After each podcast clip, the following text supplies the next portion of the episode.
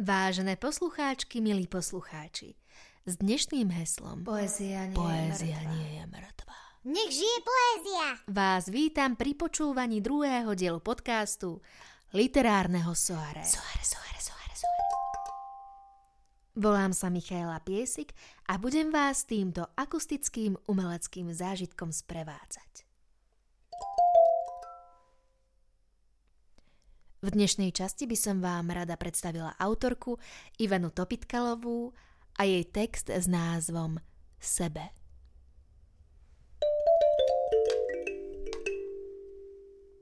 Čo je horšia trízeň, mort, bolesť, tortúra, ako čakať tie hrozné rady na pošte? Postavte sa do radu, ale nie tohto, toho druhého. No tam sa vyplácajú šeky, nevidíte? Ste číslo 272. Stále, keď niekde čakám, čakám, čakám. Som číslo 272. 271 ľudí už bolo predo mnou?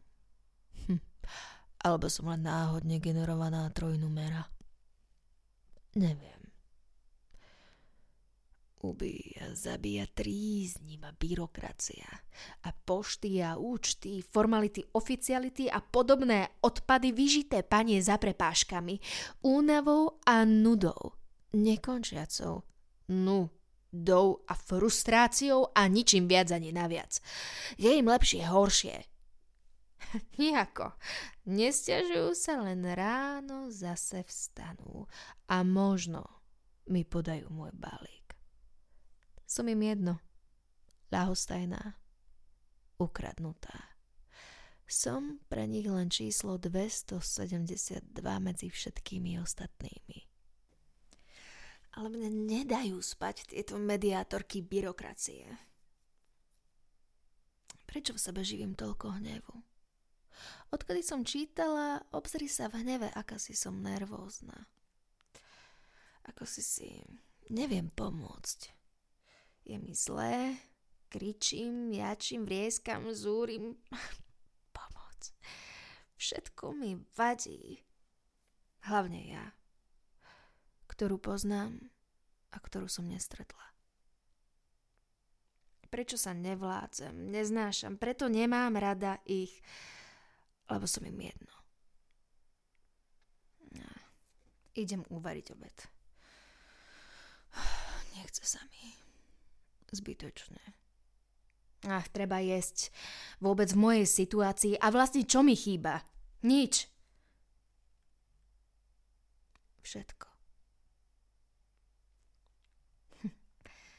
Stále mám plynový sporák. Ešte vždy by som mohla zhasiť oheň, ale neotočiť plyn. Diana Di Prima, Silvia Plat. Nad tým uvažovali tiež? Nie len.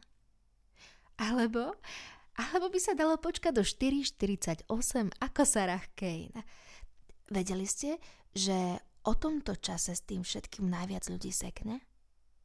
Možno ani ich už nebavilo byť stále číslom 272 a možno ich toho nebavilo oveľa viac. Ale aj tá clivosť, aj ten hnev vie byť pekný. Čudný, surreálny, dobrý, z lásky, ľudský.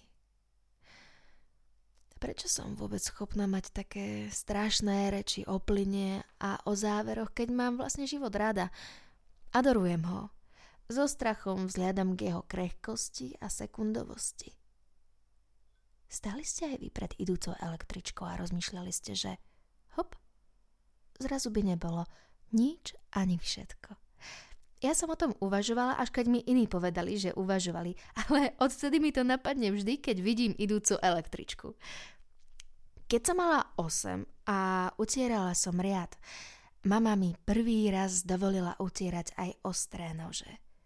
Vtedy prvý raz napadlo mne, aké by to bolo sa nimi dorezať. Či by to bolelo? Či by to skončilo?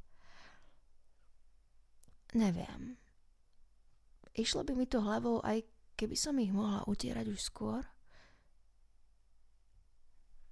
Možno je život taký, aký je, lebo by aj vôbec byť nemusel.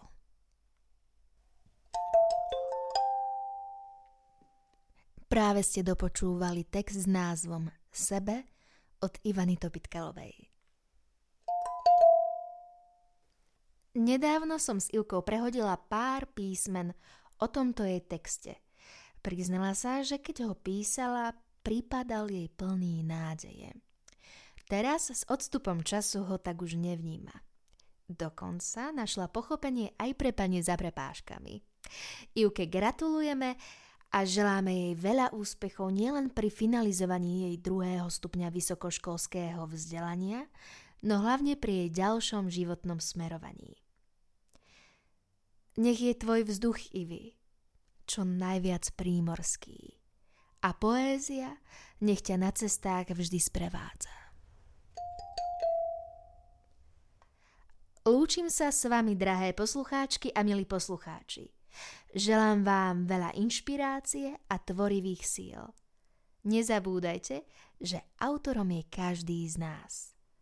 Tvoríme si lepšie zajtrajšky, ale aj tie horšie. Do počutia.